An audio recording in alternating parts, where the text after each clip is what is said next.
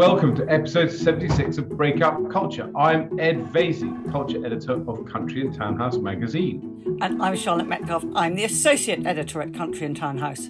As we're a month away from the summer solstice, though you wouldn't believe that from the weather, we're going to be talking about Stonehenge today. Now, the exhibition, The World of Stonehenge at the British Museum, has been on since February and it's running till mid July. It's the first major exhibition on Stonehenge to be staged in London, and there's been no exhibition at all in Britain for 35 years. Over 430 objects have been gathered from all over Europe, almost two thirds are loans, and most have never been seen in the UK before. So, to anyone who hasn't been yet, this is a once in a lifetime moment. It is extraordinary to think that we all know what Stonehenge looks like, and most of us have been, or at least driven past it, but we still don't really know much about it, except to be awed by the fact it was built an astonishing 4,500 years ago, around the same time as the Sphinx and the Great Pyramid of Giza. But like all great exhibitions, this one at the British Museum is out to fill some of those gaps in our knowledge, and here to tell us all about it and to unlock its mysteries as much as he can in the short space of this podcast is the exhibition's curator, Dr. Neil Wilkin. We're delighted delighted to have you with us. Good morning, Neil. Good morning. It's a pleasure to be here. Good morning, Neil. We've loved. It's lovely to have you on. Uh, we love this exhibition. We obviously want everyone to go.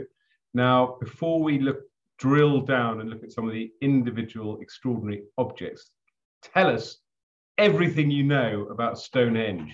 Wow, how long have you got? I think the important thing that we're trying to get across in the exhibition is is that there's no one Stonehenge. It's very easy now that the monument is fixed in the landscape and, and well protected by English heritage to think that it's always stood and always looked the way it does as we see it when we when we drive past on the way to Cornwall or sitting in a traffic jam on the A- A303. But the, the reality is that the monument was many different things at different times in, in the exhibition, we look at three key phases. The first phase, when it's a, a cemetery site, believe it or not, so a place for the dead when the bluestones are brought from Wales, that remarkable journey of about 250 kilometres carrying these, these big, um, big rocks from, from Wales, bringing them to Salisbury Plain. And then 500 years later, around 2500 BC, when it takes the form that you and I would recognize with the, the great sarsens forming those iconic doorways. And then we look at the third phase when it becomes a bit like Westminster Cathedral, uh, a, a, monument that's somewhat crystallized and frozen in time, but that which everyone wants to be associated. So you start to get burial mounds, really remarkable grave goods and golden objects buried in the burial mounds around the monument. So the monument's fixed, but the landscape around it is filling up with, with the ancestral dead. So those are the three big moves that we explore in the exhibition. But as you've already alluded to in the introduction, what we're trying to do is go beyond that. And, and something the British Museum's very keen on is to, to put things in, in perspective um, in terms of the, the setting of Stonehenge, its, its importance at a national scale and at a European scale. So there's a fair bit of, of what you might call leveling up going on in the exhibition where we're saying, look, Stonehenge is important, but actually there's some remarkable, equally remarkable monuments and sites um, built around the same time across uh, Britain, Ireland, Europe. And, you know, we, we have amazing objects from Orkney, astonishing objects from Brú na Bóinne, the Bend of the Boyne in, in Ireland and from, and from Europe. Europe. So, so really, we're we're trying to put um, Stonehenge in context, and and that's why um, we weren't um, successful in borrowing Stonehenge itself because we actually had this plan to uh, to put it in a in a wider context. At least that that's what I tell people when they come and ask why why we don't have Stonehenge. so, so which brings us on to Seahenge Tell us about that yeah. because that was discovered in Norfolk, and I was in Norfolk this weekend, and I was just want to ask you where exactly that was discovered and tell our listeners all about it. We, we actually have about 50% of the, the posts, um, these amazingly preserved oak uh, posts from Holme next to the sea on the on the coast of, of Norfolk, and we have half of the monument, but actually the other half is still in Lynn Museum. So that we've got this remarkable situation where you can actually visit half of the monument in London and then catch a train to King's Lynn and see the other half. I think that must be a, a first for uh, Neolithic and Bronze Age monuments that you've actually got 50-50 split between different parts of the country. Um, but this this site was was found by a chap out looking for for I think um, fish fish bait um, on the on the beach in, in, in Norfolk in the late nineties, and he really got his eye in, and he he started to see the, the beach in in a in a way that nobody previously had, and he recognised that it was a, cir- a circle of posts and something in the middle. And um, to cut a long story short, once once the archaeologists had revealed this site, it, it turned out to be this most remarkably preserved um, uh, oak monument made of timbers that have been put upright, so preserved much like the Mary Rose, that that, that ship that, that went down off the south coast of England, um, preserved uh, for 4,000 years. And then in the middle of this circle was um, an upturned oak tree with the roots pointing up towards towards the heavens. So a really, really remarkably strange but compelling monument that was preserved in, in, what used to be a salt marsh, but was inundated by the sea, which which is the reason why um, it it still survives to this day. And so these are these are basically temples, Stonehenge and Seahenge, yeah. which is yeah. sort of more like Oakhenge, uh, are basically temples, but with Stonehenge, if you sort of traveled in a time machine and sat around a mud hut with these Bronze Age chieftains, how does the conversation goes? It goes, we should build we should build something here because it's quite a good place to have a Druid, you know, summer solstice festival. But you know, a bit like sort of difference between habitat and Conran, you know, the stone I want actually I really want it from this quarry in Wales. So can we all schlep down there and haul it 250 miles back here? I mean, what's going on there? Yeah, was, there's many great questions and, and um, points in there. To, to, to, start with, I think Stonehenge is a sort of cathedral of this time period. Um, Seahenge is much more of a community hall or a community church. So there are, there are different scales. I think that's, that's important. What, what Stonehenge represents is a coming together, we think, of people from quite a big part of southern England, if not actually beyond into the north of England and possibly even Scotland, people coming to that monument to visit it, but also potentially to help to build it during at least the second phase that I referred to, that Sarsen phase when it takes on the form I recognized. But to go back to the Bluestones, which are the first monument and, and, and the, the question you asked, why did they build it there? Why is it on Salisbury Plain? Why did they go to the remarkable lengths of bringing the bluestones? I mean, that is a, a great question and one that we can, we can't answer, but we can, we can start to think around. One thing is that Salisbury Plain is a very unusual landscape, both today, but also 4,000 odd years ago, because it was relatively open at a time when much of England and Wales and Scotland would have been covered in, in tree um, cover. So it, it, presents opportunities for, for farmers to have a kind of open landscape, but it also probably goes deeper than that. It probably seemed like quite a remarkable landscape from a more spiritual or, you know, um, religious point of view because it was so unique. Um, so it's possible that people are drawn to it for different, different reasons. But the, the question of why you would bring your um, stones from why you bring stones from Wales. That might be to do with the fact that the people who are building the first Stonehenge are actually moving, moving from somewhere that they've been for maybe generations, and they want to bring with them their ancestral monument. And, and, and that idea has been presented by Mike Parker Pearson at UCL that actually the stones that form uh, the Bluestone monument at Stonehenge, some at least may have stood in an earlier set of monuments or monument in Wales. So it's a bit like these remarkable stories you hear of, of Shakespeare taking down his Globe Theatre and rebuilding it on the other side of the Thames. It's almost, you know, you, you people are actually taking their property, taking their something important to them with them on that remarkable pilgrimage to to the Salisbury landscape. We we can't tell the exact story, but we can we can get a sense that whatever was actually motivating these people, it must have been pretty big, right? Because you wouldn't go to those lengths if you didn't feel that there was something really important about those stones and bringing them to this new place. Something else you touch on is, is power. So, you know, I don't think this is necessarily something that could be done in a kind of committee decision. Presumably somebody's calling the shots. So that gives us a sense that perhaps um, this is about a charismatic leader or a group of people, a group of leaders who are, who are saying, look, I, I want to move this. I want to move this monument, and you're going to help me. So it's it's possible that there's also a power dynamic to that moment as well, which is quite interesting. Given that we don't have any writing, uh, unlike the Egyptians, we can't identify pharaohs or leaders. But you might see in that episode, in that act, um, a kind of hierarchy or a sense of power relations emerging. So we might find the site of the original Stonehenge. Well, Mike Parker Pearson at UCL thinks he might have already um, identified um, a location where at least some of the blue, bluestones were were removed. That was the subject of a really interesting BBC um, documentary. Um, I think during the lockdown, so not not that long ago. Where That's is brilliant. that? Where? Where? Where um, is it? It's close to the Preseli Hills, so where the Bluestones are from, so in sort of West West Wales. It must be so exciting to be beginning to sort of unravel this mystery. Um, and tell us a bit about the incredibly beautiful other things you've got on display there, like the Nebra sky disc and the sun pendant and that gold lozenge the objects you've mentioned are made of metal, and that's something that we really put at the heart of the exhibition. We think, um, and this is, I think, in the exhibition, it's the first time that this idea has been properly kind of articulated. When the metal age begins, um, around 2500 BC, so just after Stonehenge takes the form that you or I would recognize, when that moment begins, you see a major upheaval in society. Um, you see people coming in, in Britain, you see people coming from Europe to Britain, bringing this new technology of metalworking.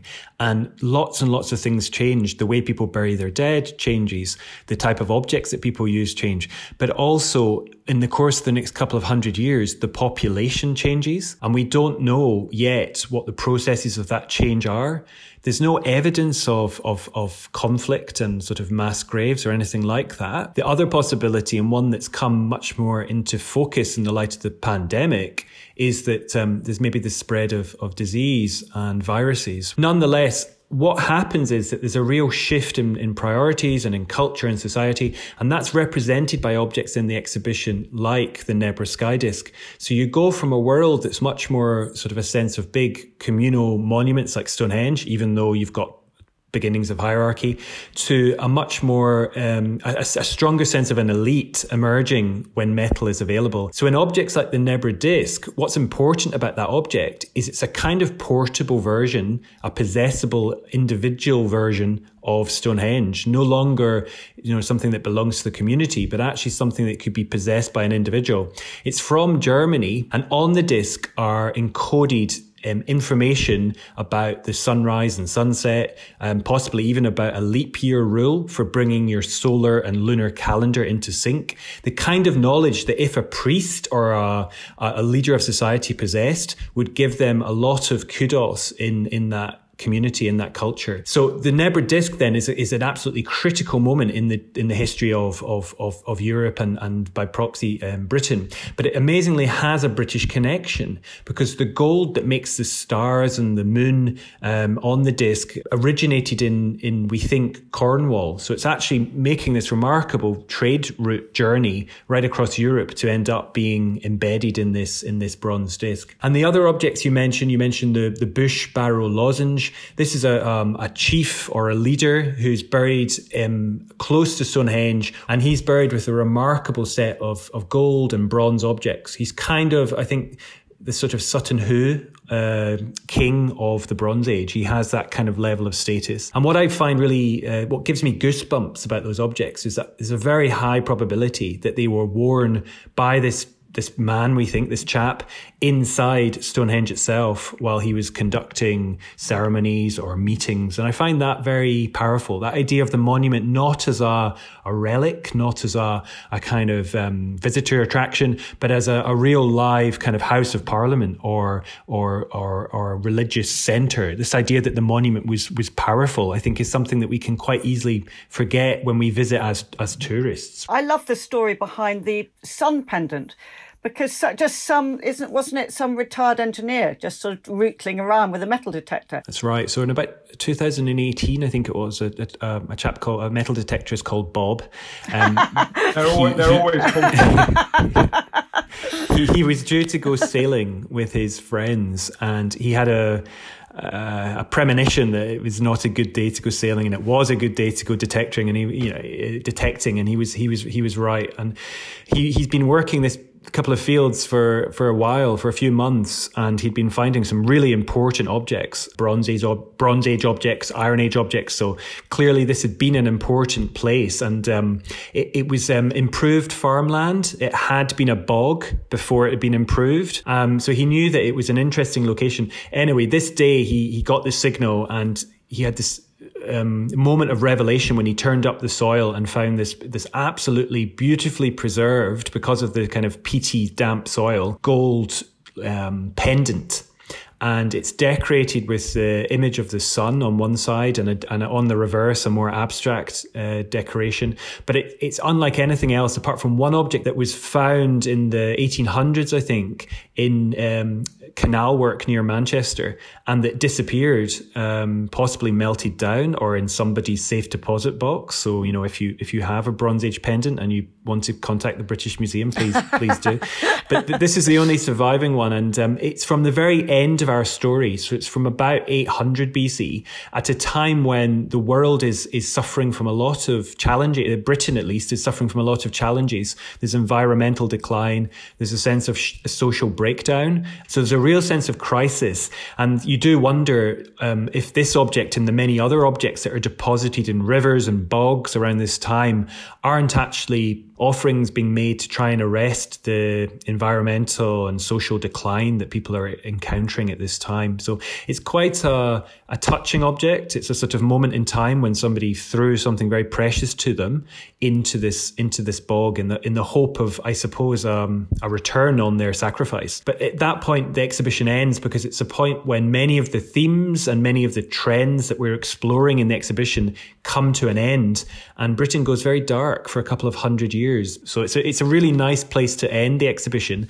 and it's nice to end it on a new acquisition. So the British Museum's actually bought it. We were able to buy it with um, funds from the um, Art Fund and from the American Friends of the British Museum. So it's um, it's it's one of um, one of the, the finest objects in, in the collection that I look after, and it's really a real coup to be able to to display it in, in into the future. And does Bob get anything for finding it? Bob, um, yes. So uh, in this country, as, as, Ed as Ed knows very well, in this country, the Treasure Act um, protects um, our, our, our cultural heritage that's found by detectives and offers a reward to the landowner and to the finder, split 50-50.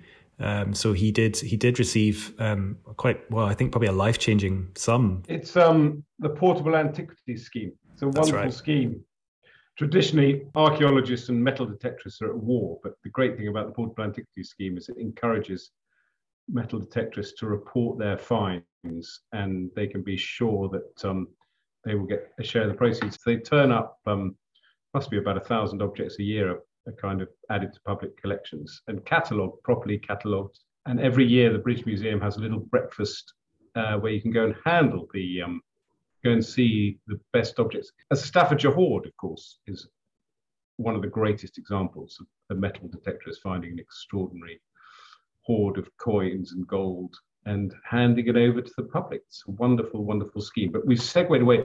We should go back to buried people like the, we haven't discussed the Amesbury Archer. Yeah. He's the other dead bloke you've got on display.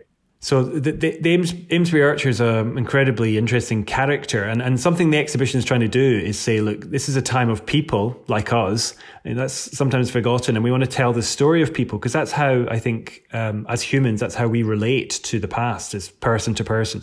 So this is a story of a man who was buried relatively close to Stonehenge, about 2400 BC, so short period after the monument takes on the Sarsen form, that iconic form that we recognize. So the monument was still new, still crisp when he when he was when he was alive and when he when he died.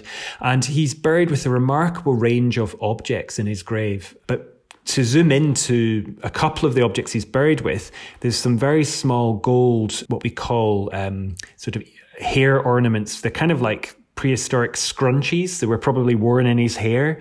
And then he also has these little tiny copper daggers, um, possibly also used as arrowheads or, or spears. They could be sort of multifunctional. And there's the, the thing that strikes you is how small they are. And the reason they're so small, both the gold work and the met and the copper, is because this was a time when metal was brand new.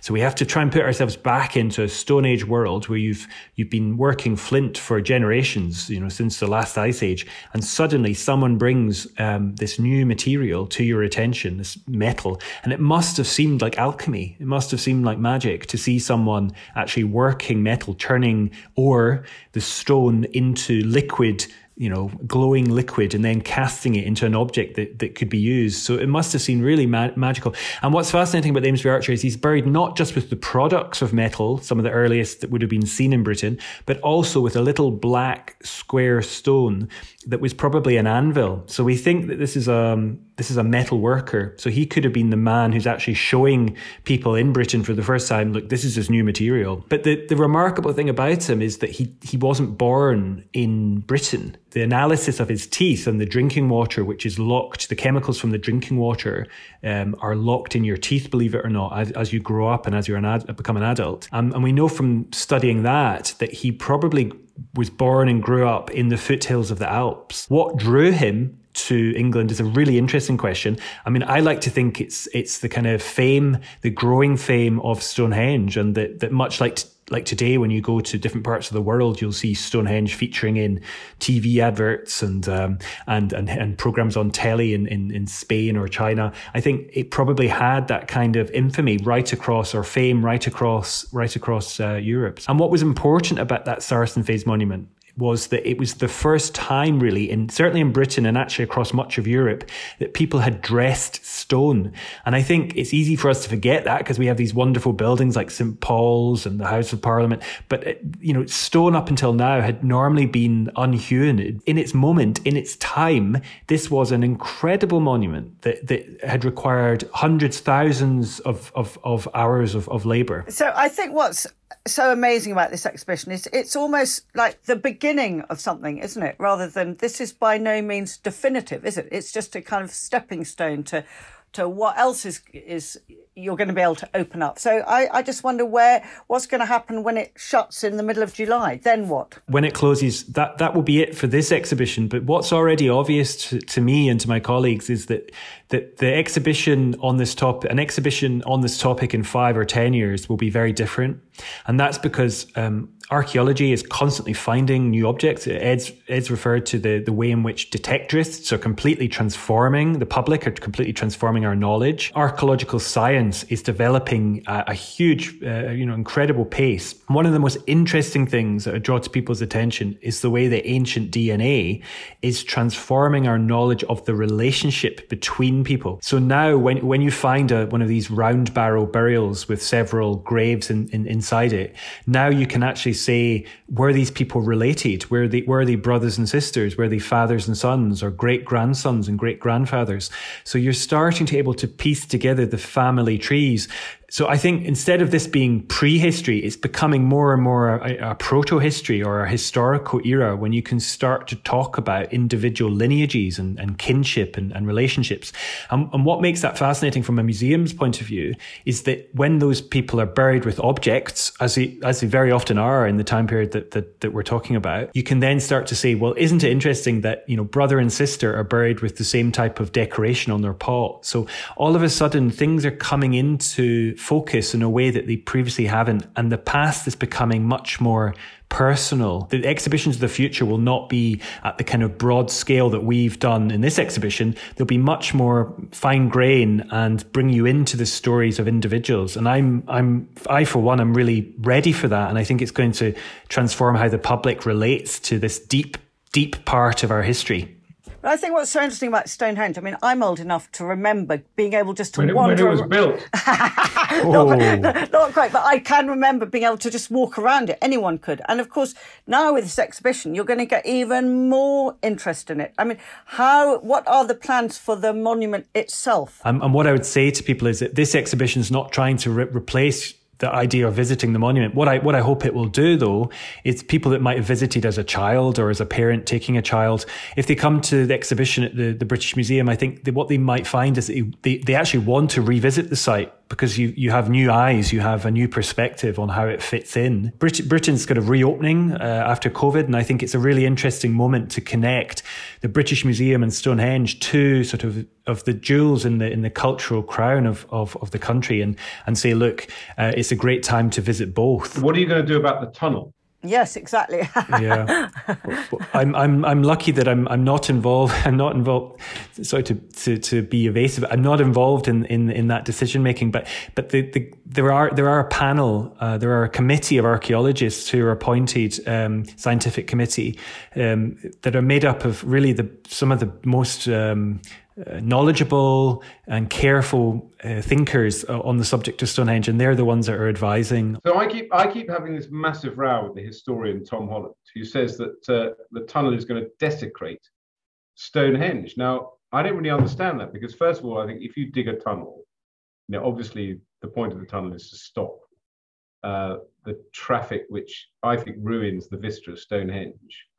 But secondly, presumably it will throw up extraordinary archaeological finds. So, what is it going to ruin? Is it going to ruin various sort of grave sites at all? I think you would have to speak to Tom and and the the the the, the team that are are posing the, the tunnel to get to get a sense of what they think is at risk. Certainly, you know, just from a, a neutral point of view, any archaeological any any development that's done um, would be preceded by archaeological excavation. Yeah, yeah.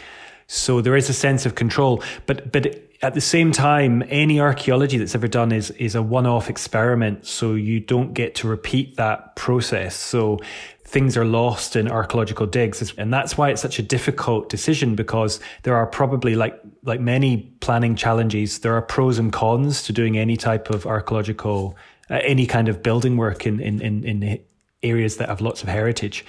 What I would say though is that what it reveals to me and what the intensity of the debate that you have on Twitter and you see in the newspapers as well, what it what it reveals to me is just the the, the way in which Stonehenge is such a sort of um, touchstone for our sense of identity in a way that I find very interesting. I think it's something that particularly English people may find diff- have found in the past difficult to talk about that sense of their identity as a nation or whatnot. But I think what's interesting is the way that Stonehenge constantly reveals itself as a touchstone for our sense of our deep uh, connection to the British or English landscape. I think that's a very, it's really revealed that to me, how, how, how connected it is to our sense of the past. The reason I love archaeology, not that I'm in any shape an expert, the reason I was so keen to ensure we save the portable antiquity scheme is that there's, for me, nothing more evocative than uncovering an object that's been in the ground for 2,000 years. And you feel an immediate connection with the person who drop that object and you start to construct in your head a story about you know how was that object made? What was it used for?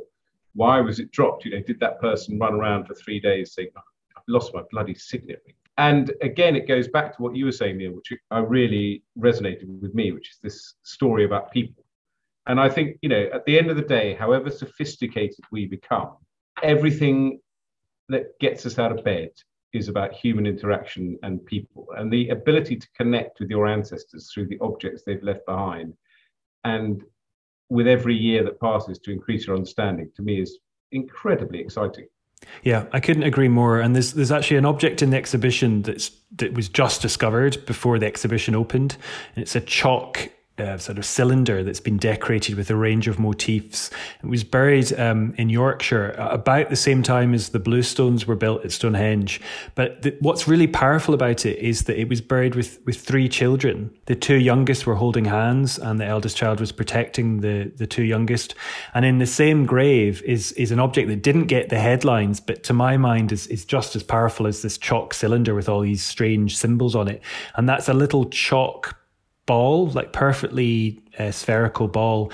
And just something about the size of it makes you think of it in the hand of a child or a toddler. And I think it's in that moment that, as you describe, you have that time just collapses away, it falls away, and you have that moment of connection with somebody or a, a mourning parent um, who's lost a child um, 5,000 years ago. And that's what makes us human. And that's what um, connects us back in, in, in time and, and puts us in, it gives us a sense of humility and context and perspective, I think. And that's, that's why I find museums and archaeology really really valuable is it, it gives us that sense of of, of our place in the universe. I've been working on this idea for a celebration day on the Sunday after the summer solstice. So this year it'll be 26th of June, where we all just stop for a minute and think about one of our ancestors or someone who's died and just sort of remember them, which is quite interesting because we don't have a Day of the Dead here. We're very bad as Brits at connecting with our ancestors, which is why, you know, Stonehenge is probably so valuable because we ha- have no other way of doing that. I so, think you're right. Well, thank Brilliant. you so much, Neil. That was oh, absolutely fascinating. Thank you very much. Thank indeed. you. Thank you for having me. Thank you. Next week, the extremely accomplished and renowned journalist and broadcaster Mary Ann Sieghart is going to be joining us. Her most recent book, The Authority Gap, is an alarming perspective on the continuing bias towards men in the workplace. But on a more cheerful note, she's going to be talking to us about the 2022 Women's Prize for Fiction. She's chair of the judging panel. It includes Lorraine Candy, Pandora Sykes, Anita Sethi, and Dorothy Koomson, who's also going to be with us on the podcast. Yes, and Dorothy is a global best selling author whose books have been translated into 30 languages. And her new book, I Know What You've Done, is a Sunday Times bestseller. Dorothy also hosts a Happy Author podcast to encourage new writers, and she and Marianne will be here to talk about the six women on the Fiction Prize shortlist. So do join us next week. Sadly, that's all we've got time for this week, but don't forget that the latest edition of Country and Townhouse is out now at selected newsstands and Waitrose, as well as online, of course, along with the 2022 edition of Great British Brands. We can be found at countryandtownhouse.co.uk, where you'll also find our sister podcast, House Guest with all the latest news on interiors from Carol Annette. And just add forward slash newsletter to subscribe both to the weekly magazine newsletter and to the Great British Brands monthly one. We love your feedback, so keep it coming to Charlotte at countryandtownhouse.co.uk. See you next week.